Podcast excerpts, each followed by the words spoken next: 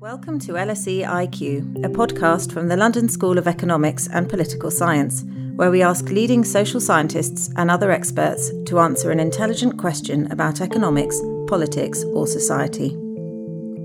Over the last couple of decades, Western aid agencies, the World Bank, NGOs, and business schools have all enthusiastically embraced the concept of social entrepreneurship. This takes the methods and energy of business entrepreneurship and applies them to often intractable social or environmental problems. Social enterprises hold the promise of developing financially sustainable solutions and of providing dignity, rather than just charity, for those they seek to help. In this episode of LSE IQ, Sue Windebank asks Could social entrepreneurship be the answer to world poverty? Growing up on the Cape Flats, um, I was exposed to people using drugs and, and also like a lot of gang violence. And by seeing by seeing that all the time, I thought that is what I should eventually become. I thought it, I thought it was the right thing. I thought it was normal. And eventually, after after a while, I started experimenting with, with drugs. After being on, on drugs for a few years, um, I then eventually started start, um, started selling. This is the voice of Brent Williams, an ex drug dealer and former meth addict from the Cape Flats a community in Cape Town, South Africa, beset by serious social problems, including poverty, high unemployment, and gangs. One day, while high on drugs, Brent decided he would make a name for himself by killing his parents. He took a kitchen knife, and although he held the blade in front of his mother's face, something stopped him from hurting her. He still went on to hold his parents hostage for four hours until the police arrived. And this wasn't the turning point in Brent's life. That came later, when sick of binging on drugs, he decided to look for help. Something which proved challenging in the flats until he met a man named Marlon Parker. I was introduced to Marlon Parker. He's the founder member of, of, of R Labs. Uh, Marlon introduced us to technology, and that is when I found a new addiction.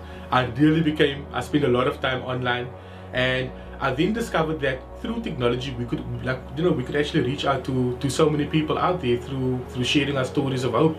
And we then developed an, an application a, a mobile counseling um, application.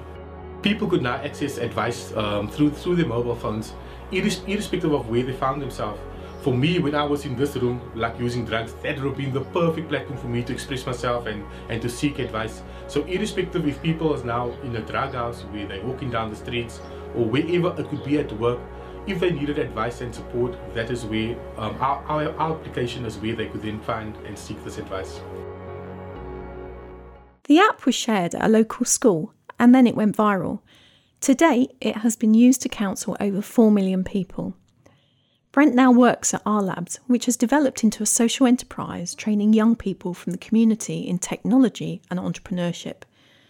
These young people, some of whom have been drug dealers, gangsters, and prostitutes, are encouraged to become pioneers and changemakers by turning problems facing their own community into opportunities. The best ideas are developed through the R Labs Innovation Incubator, turning them into apps and income generating products. A 2015 study by McKinsey estimated that R Labs have been responsible for generating $22 million of value for the Western Cape region. Dr. Christian Busch is a researcher in the Innovation Co Creation Lab at LSE. The lab focuses on how poverty and related issues can be alleviated through innovative business models. He tells me why he finds R Labs particularly inspiring. And so what they did was they developed a education methodology of, you know, these are the 10 steps to learn social media. These are then the 10 steps to set up a business around it and so on. And so first they set up a training academy, then an incubator, which essentially helped people develop their businesses and essentially get funding for it. And now they scaled into 22 countries with a very simple approach where they go into a local community, they look at what is already here. Oh, there's a local hospice where there's one room free. Oh, there are a couple of people who are local community leaders. Hey, here's a f- simple methodology of how you can now see whatever is here and turn this into something where you have a simple training academy where a former drug dealer can teach someone, their parents, their kids, their grandparents, their neighbors, where this feeling of dignity and hope and this feeling of for the first time in you know, in I mean, I talked with someone last week. We've been working with them since the last seven years, and what he said again was this idea of, hey, this was the first time in my life where I felt I did something that actually was deeply, deeply, deeply matter, like that mattered to me. And so I think this feeling of dignity, this feeling of, hey, we're actually here, we we mean something. And R Labs has been extremely good at instilling this into tens of thousands of people who are not only now learning about this education methodology, but who also then become teachers themselves. Perhaps this is the moment to take a step back and try and define what social enterprises and social entrepreneurship are, because it's a hotly contested and polarising debate. Stephan Chambers, director of the Marshall Institute for Philanthropy and Social Entrepreneurship, which is based at LSE, gives the definition he prefers. I think that um, we should start with some kind of idea about what we think entrepreneurship is. And I think entrepreneurship is about um, getting stuff done without owning or controlling the means to get those things done. You can start a whole organization without having any staff, any clients, any customers, any IP, any cash, any buildings, any supply chain. You can start it with conviction and an idea and a set of networks. If you add to that um, the social dimension, what you get is entrepreneurship that has an absolutely explicit and intentional aim to create social benefit. Not simply the absence of social harm, not simply the absence of unintended negative consequences, but uh, ventures whose entire purpose is committed to creating a better equilibrium um, in, in respect of the social return on that activity. So that would be my preference. But what you'll find when you talk to people in this world is you get a kind of spectrum. On the one hand, you get people who think that social entrepreneurship is essentially market capitalism, but a bit more responsible. And the positive effects of that um, disperse themselves or trickle down or are distributed such that everyone is better off. You might call that the kind of shareholder view of social entrepreneurship. On the other end of the spectrum, you have um, um, activists who identify as social entrepreneurs who don't believe in markets. They don't believe in competition. They don't believe in capital. They believe in changing consciousness by doing interesting and creative things. So, the term entrepreneur has been adopted by a broad group of people working on poverty and social justice issues. The most commonly understood definition of social enterprise, and the one that I'm going to focus on, relates to organisations with a business or trading vehicle.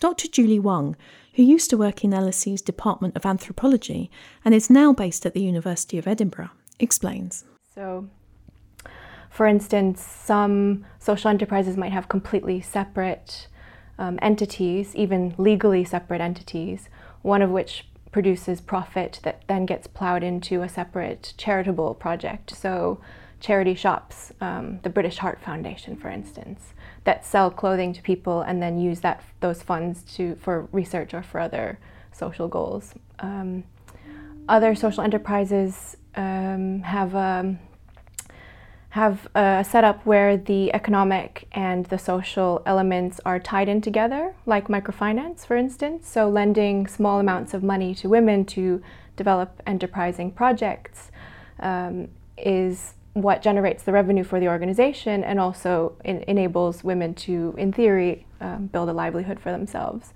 But those types of social enterprises often face uh, internal tensions. So, sometimes to increase the profit diminishes the social returns, or if you focus more on the social returns, then that limits the ability of the enterprise to be self sustaining financially itself. So that's a big issue within many social enterprises. Um, the best ones ideally would have a hand in hand type of relationship between the social and the commercial aspects, where the more you are making profits, the more the social impact that gets generated. Um, for instance, in a cooperative where the the members are also the shareholders, and it's a internally self um, generous, virtuous cycle. So um, a lot of people would try to say one of these is a social enterprise and, and, and others aren't. Um, but I think we can speak broadly about uh, any organizational configuration that tries to use a certain array of market mechanisms in order to solve a social problem. Making money while doing good is appealing to many would be social entrepreneurs. And who wouldn't want to combine helping eradicate poverty with the dynamism of entrepreneurship? Here's Stephan Chambers again, tackling a popular preconception. When people talk about social entrepreneurship, and indeed when they talk about entrepreneurship, usually without being conscious that this is what they're doing, their, mental, their mental model is that of technology. Their mental model is Mark Zuckerberg, let's pretend, just to, to stereotype a, a, a, an individual. They're talking about a Silicon Valley model that is global, ambitious, platform based, and disruptive. And they live with slogans like move fast and break things, and they are um, absolutely committed to a kind of Schumpeterian ideology of disruption. And I understand why that stuff is interesting and important, and I certainly understand why it's seductive in the popular imagination, not least because we live with these devices and networks, and we have created a, um, a kind of mythic class of heroes from Silicon Valley. But it is not the whole story. It's not the whole story in entrepreneurship the vast majority of commercial entrepreneurial activity has nothing to do with platforms, nothing to do with technology, isn't scalable, isn't besotted by this fetish for um, uh, moving fast and breaking things. Um, and I think we need to be quite careful in the social enterprise world not to be unduly seduced by the Silicon Valley model. I wonder if it was called something else, whether it would be so seductive. But it's it's the connection. Yeah, if it was yes, I mean if it was called supply chain innovation, it would probably go down less well. Um, yeah. But it's not just ambitious individuals who are interested in social enterprise. Governments, NGOs, and other major players in development, such as the World Bank, have all been promoting market driven development. Why have these organisations come to see social enterprise as an effective way to tackle poverty and other serious social issues? And given that the concept isn't entirely new, why has it come into focus over the last couple of decades or so? Juli Huang explains. Uh, for a number of reasons. I think because uh, one is that uh, decades of aid sent from developed countries to so called underdeveloped countries has not had the results that were hoped for, and in many cases, entrenched um, relations of dependence. And so there are a lot of frustrations with the traditional charitable models. And then on the other side, with the, the recent financial crash, people have been questioning unscrupulous business practices and the, um, the intense pursuit of solely profit. Um, and so it's quite compelling for a number of people who want to find alternatives in a way to make business a bit more human and also make uh, development practices a bit more self sustaining. So it, it's very compelling for especially Western audiences. Christian Busch explains that one of the key attractions and strengths of the entrepreneurial approach is that social entrepreneurs often work with the resources that already exist in a community. Well, I mean, at the core of entrepreneurship, at least in, in our work and, and working with the entrepreneurs we work with, is this idea of how do you make the best out of whatever is there? And so essentially you don't look at, oh, what is the budget and then trying to somehow, you know, spend that on whatever problem there is. But it's about going into a context and saying, what is happening here? It's not about saying, what are you lacking? It's about saying, where is there an opportunity where we can co create something that actually can help people live better lives? And so, what I find intriguing, a lot of my work is in uh, sub Saharan Africa. And a lot of people I talk with, they feel uh, that development organizations, particularly you know Western governments and, and their, their organizations, over the last years have quite focused on this idea of uh, lack of resources. So they would go to someone and say, "What do you need?" And essentially, what a lot of people then would feel is it puts them into the role of a victim because it's essentially someone who receives something. But what they would love to do, a lot of the, the people we would uh, we work with, is to say we would love to work with you to create these resources in the first place. And so what entrepreneurs do is they join forces with local community leaders, um, with with local people to say, okay, if we don't have financial resources here, All right, but we have local resourcefulness, we have local social capital. We have so many aspects that if you just come in from a macro perspective of a government, you might not necessarily see, but rather kind of this bottom up idea of what is already here. And then it's great if government comes in at a certain stage to help out and to essentially co create and to co finance, wonderful. But if we just focus on governments being the ones who are responsible for helping people out, we develop a handout mentality that is absolutely opposed to the beautiful resourcefulness that we see particularly in those sub-Saharan contexts. Stephan Chambers describes another persuasive argument in favour of the approach.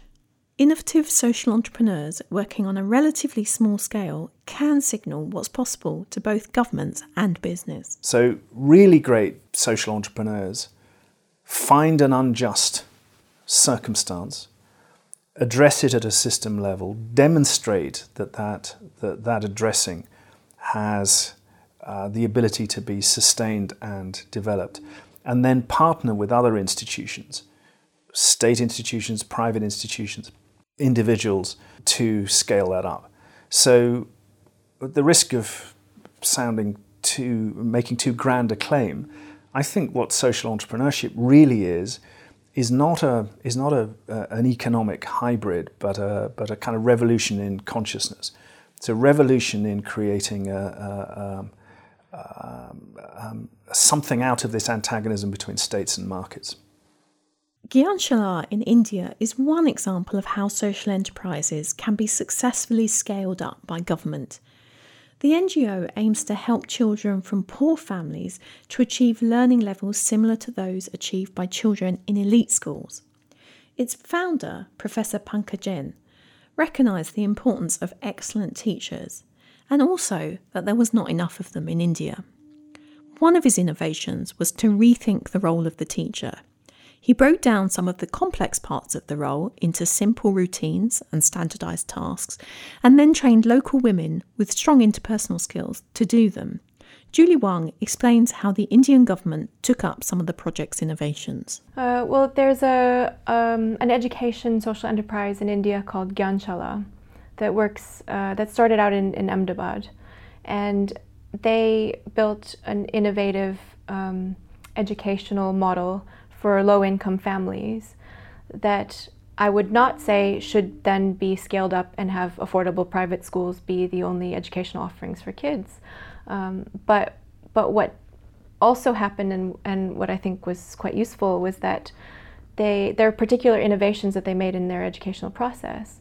They then upsold to the government, um, and so then the government is able to introduce these innovations to the, the free public schools to increase the quality of the national system that's freely available to all children. And so, uh, a good place for social enterprise is to build these innovations that then can be spread across public infrastructures for the public good. So, it's an opportunity to experiment. Yes. You know, it's, a, it's an opportunity to experiment in a way that governments often can't do. States are not often very agile to change the way that they do things or to try something out this year and something else out the next year but small enterprises can. Dr. Jason Hickel from LSE's Department of Anthropology is cynical about why the social enterprise approach has been so compelling. He is critical of perhaps the best known example of social enterprise, microfinance. This was pioneered by the economist Muhammad Yunus, who won a Nobel Peace Prize in 2006 for his founding role in establishing Grameen Bank. The pioneering bank, which has since inspired many others, provides very small loans or microcredit to the very poorest in rural Bangladesh without requiring the usual collateral. The idea is that these loans empower people to set up businesses that will yield income, allowing them to pay off the debt and ultimately pull themselves out of poverty. Here's Jason's perspective on why he thinks microfinance specifically has been embraced so enthusiastically. And it's not about tackling poverty. Well, I think one of the reasons is that it, uh, it provides such an elegant win win solution. You know, I mean, people are attracted to it uh, because it, um, it holds out the possibility of um, keeping the global economic system basically as it is, uh, and at the same time as maintaining the status quo um, helping people at the bottom of the pyramid uh, to improve their lives. And so, you know, it's, it's kind of like it's like revolution without the messiness of class struggle, right? What we really need is to challenge the distribution of power in the global economy. Um, and what microfinance allows us to do is make, make, it, make us feel like we're improving people's lives, feel like we're eradicating poverty, uh, eradicating poverty, when in fact we're not addressing the real causes of that in the first place. So, and if you, if you think about it, um, you know, th- this has always been uh, key to the very idea of microfinance. So, um, in Latin America, the U.S. Uh, government in in the 60s and 70s was a major proponent of microfinance initiatives in Latin America, and and they saw microfinance as a containment strategy. Their thought was, look, people are joining leftist movements in droves. They're they're challenging um, the fact that land ownership is so concentrated among a few rich families. Uh, they're pushing against. Uh, you know, U- U.S. corporates um, uh, control over their economies, um, et cetera and uh, they're seeing poverty as a political problem and they're, they're seeking out political solutions to it. And so they saw microfinance as a containment strategy to push against that tendency to, to try to convince you know, peasants and workers that uh, all they really need is access to credits uh, and the gumption to bootstrap themselves out of poverty themselves. And so they, they transformed the question of poverty and inequality from a political question into, uh, into a very personal and even moral one. Uh, pulling the, uh, the, the wind out of the sails of, of, of progressive or left wing political, uh, political movements, which were a threat to US economic power over the region. So I think we have to recognize that history, which is still basically at play today. Aside from microfinance, I wanted to understand whether there could be any downsides to other types of social enterprise, and if so, what this might mean for the potential effectiveness of this approach. Stephan Chambers has a word of advice for would be social entrepreneurs. There needs to be a kind of fundamental modesty in social entrepreneurship that may not always apply in commercial entrepreneurship, where the worst that happens is that you burn through your investors' capital and you close up shop and, and, and nobody dies. Okay? If you're doing this where people's real lives and livelihoods and uh, identities are wrapped up in this in more than trivial ways. In other words, it's not that they can't get their favorite phone ever again, it's that something bad happens in their real lives. Then you have a different order of, of relationship with that person. Juli Huang studied a social enterprise in Bangladesh for her PhD thesis and found that despite its good intentions, there were some unintended consequences for its participants. She explains what the organisation set out to do. She refers to it here and in her research by the pseudonym the iAgent scheme. So, what this enterprise does is it trains young women from very poor families in rural areas of Bangladesh um, to use um, internet enabled laptops and digital medical equipment and mobile phones and uh, multimedia software um, to show educational content on their laptops about family planning or agricultural techniques or labor rights or um, services that people can access from the state but don't know how to, um, health and hygiene issues. And so these women travel around by bicycle from village to village, often on very tough terrain. In the monsoons, the dirt paths get completely muddy. Uh, and their tires sink several inches into the mud, uh, but they have to somehow get to the next, next village anyway to provide these services and then earn an income for themselves and their families. So the, the objective of the enterprise is to help rural villagers and, and use a distributional model that empowers women and gives them a chance to work outside the home. In terms of the effectiveness of this kind of approach, what did your research find? I found that this type of, of, of approach can be very effective for some people. There are remarkable best case practices that the social enterprise uh, are, is able to show. So, one woman, for instance, um, became so popular among um, her fellow villagers and in several villages around her that people re- started requesting her to run for local election and said that they'd vote for her regardless of you know what her plans would be that they just trusted her so much and she'd looked after them in many different ways um, by providing them health services or connecting them to state services um, and, and many other kinds of facilities. Um, but for the majority of the people who participate in this, it's a, a very grueling process. And being an entrepreneur and especially traveling by bicycle for these young unmarried women is quite problematic socially. So they encounter a lot of stigma and challenges from their family members and people living around them.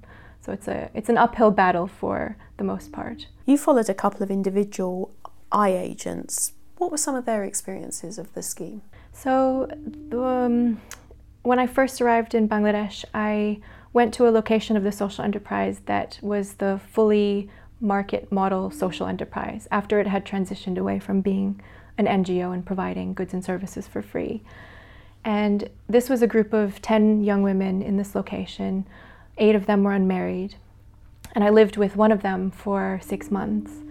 And she struggled every day. She had to take out a loan for uh, around uh, 700 pounds just to get started, just to receive the training and purchase all the equipment that she would need um, the, the mobile phones, the laptops, the, the bicycle. And so, even if she would earn a little bit of money, all of that went straight back into repaying the loan to the National Bank um, and couldn't be used to justify to her parents and her broader um, members of her village that this was a worthwhile activity for her to be doing. To them, it seemed like she had just increased the debt that the family was in rather than doing anything useful. And so she struggled with pressures at home financially. Um, at one point, uh, and, and, this is this was the case for all the the other nine women in that location as well, uh, who were in debt so much at a certain point and not able to earn enough money that a few were being beaten up by their fathers. A couple were um, planning to flee to garments work in Dhaka, in the capital city. Um, one was just sure that she would be imprisoned, and so she was just hiding out in her home. And uh, one of them threatened suicide. So it's tremendously stressful, um, not just about the failure of their own businesses, but the, all the social pressure on top of that. These women had borrowed money from a commercial bank to join the iAgent scheme and had fallen into a spiral of debt. But burdening poor people with debt is also an accusation that Jason Hickel levels at microcredit organisations, which were conceived to help people out of poverty, not entrench them in it. Study after study has come out, um, even aggregate studies, one funded by DFID a couple of years ago, that looked at all the available evidence and found that the, uh, the best estimate um, of the impact of microfinance on reducing poverty is, is basically zero. So the microfinance craze is built on fun, is built on foundations of sand. But you know, there's that classic saying, isn't there, about you know, give a man give a man a fish, you know, or teach him how to fish.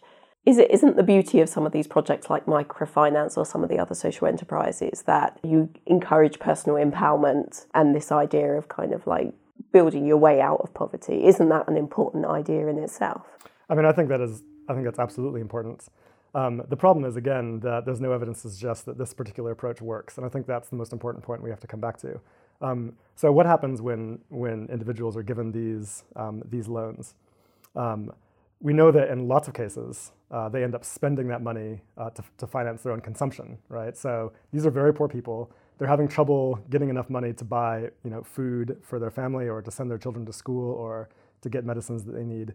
So when they get a microfinance loan, instead of building a business, what they end up doing is, is, uh, is just buying the things they need to survive. So as a result, because there's no business that's actually generating profit to pay back the loan, then they end up having, uh, having all of this debt that they, they can't effectively pay back. They have to take out new loans in order to finance the old loans, wrapping themselves in layers of debt that's completely unsustainable. So in that sense, quite often it, it generates more poverty than it, than it could possibly solve. So in South Africa, for example, uh, something like 94% of all um, microfinance money gets, gets spent on consumption. And so that's, uh, it's, you know, it, it's not solving the basic problem, which is that people don't have enough cash in their pockets in the first place to survive, right? Mm-hmm. Uh, and that's a systemic problem we have to look at. And so, you know, lo and behold, what all these studies are realizing is that the reason microfinance is not, is not working to eradicate poverty in poor countries is because uh, poor people just don't have enough money, right? Christian Busch agrees that not all microfinance may be good, but for him, this does not invalidate the model of social entrepreneurship. I'm not sure it's fair to look at an industry like microfinance and say, this is an example for right or wrong. Because at the end of the day, microfinance is an interesting example of, you know, in social entrepreneurial context because it is something where we've seen business models emerge, like the Grameen Bank, that have been lauded as best practice, and then we've had we've seen kind of shark models emerge that have been lauded as worst practice, that of course are absolutely not social entrepreneurial, but were essentially inspired by the social entrepreneurial model that showed that you can make a lot of money in these contexts. So at the end of the day, what's really interesting to me is to say, okay, if we take a market like or a, a context like microfinance, what are the approaches that seem to work versus what are the approaches that don't seem to work? Given the debates around social enterprises, what role can market driven development play in ending poverty? For Jason Hickel, the hype around social entrepreneurship is a distraction from what really needs to happen. In his book, The Divide A Brief Guide to Global Inequality and Its Solutions, he highlights how, in the 50s, 60s, and 70s, countries across the global south were successfully tackling poverty with progressive policies. These included land reform, increasing wages for workers, rolling out social services like public healthcare and education, and nationalising natural resources. They were also making use of subsidies to assist young industries and tariffs to protect them from being undercut by Western imports. And it was working. It was a kind of development miracle. But then, the third world debt crisis struck. Basically, as a result of rising oil prices, third world countries went into a tremendous amount of debt. And then in 1980, the US government jacked up interest rates on, uh, on, on the US dollar and, uh, and as a result, they were not able to repay their debts, which were denominated in dollars. They slid to the brink of default. Uh, Wall Street cried out, wait a second, if you guys all default, then uh, the international financial system is going to collapse. They demanded that the US government bail them out, which it did by imposing structural adjustment conditions across the global south through the IMF that basically forced them to um, impose austerity, to cut social spending, to liberalize their markets, to privatize uh, public goods, et cetera, et cetera.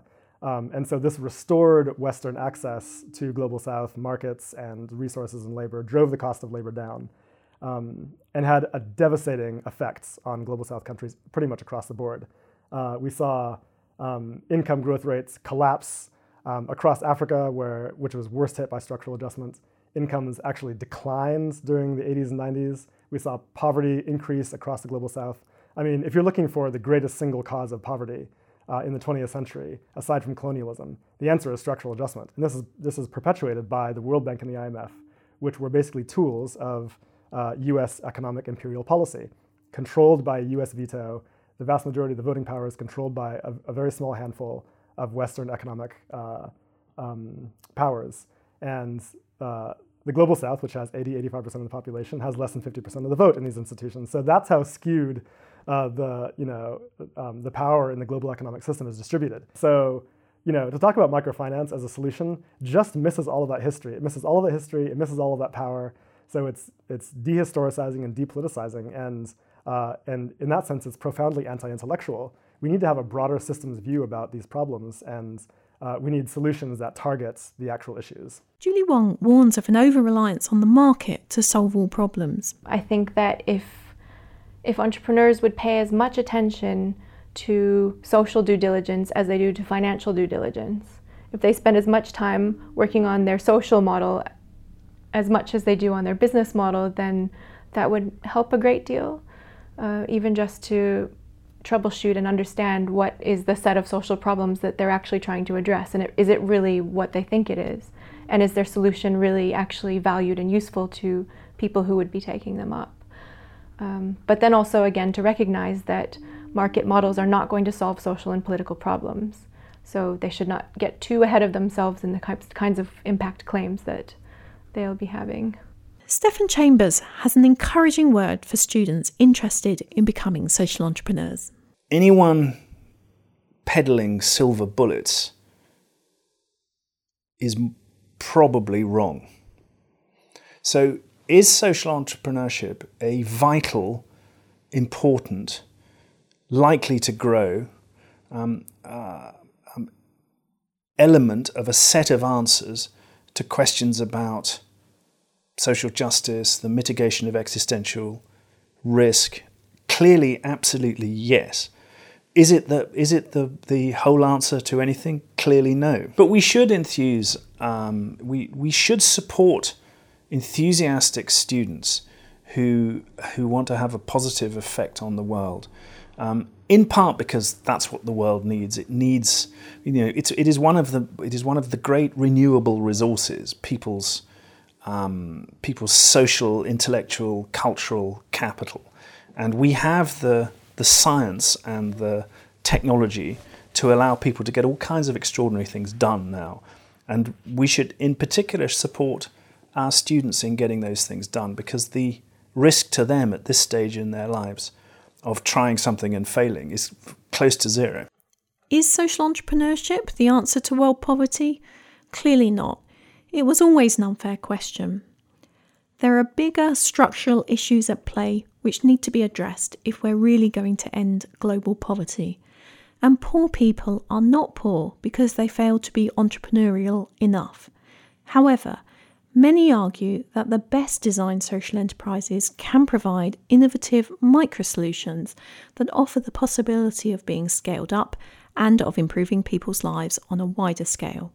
Tell us what you think using the hashtag LSEIQ.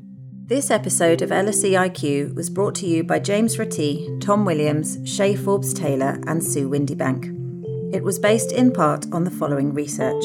Five Steps to Scaling Social Impact in the Journal of Management with Impact, and Substantiating Social Entrepreneurship Research in the International Journal of Entrepreneurial Venturing, both by Christian Busch. The Divide, A Brief Guide to Global Inequality and Its Solutions by Jason Hickel. The Ambiguous Figures of Social Enterprise, Gendered Flexibility and Relational Work Among the iAgents of Bangladesh by Julia Qermezi Huang forthcoming in the November 2017 issue of American Ethnologist. Find out more about the Marshall Institute for Philanthropy and Social Entrepreneurship at lse.ac.uk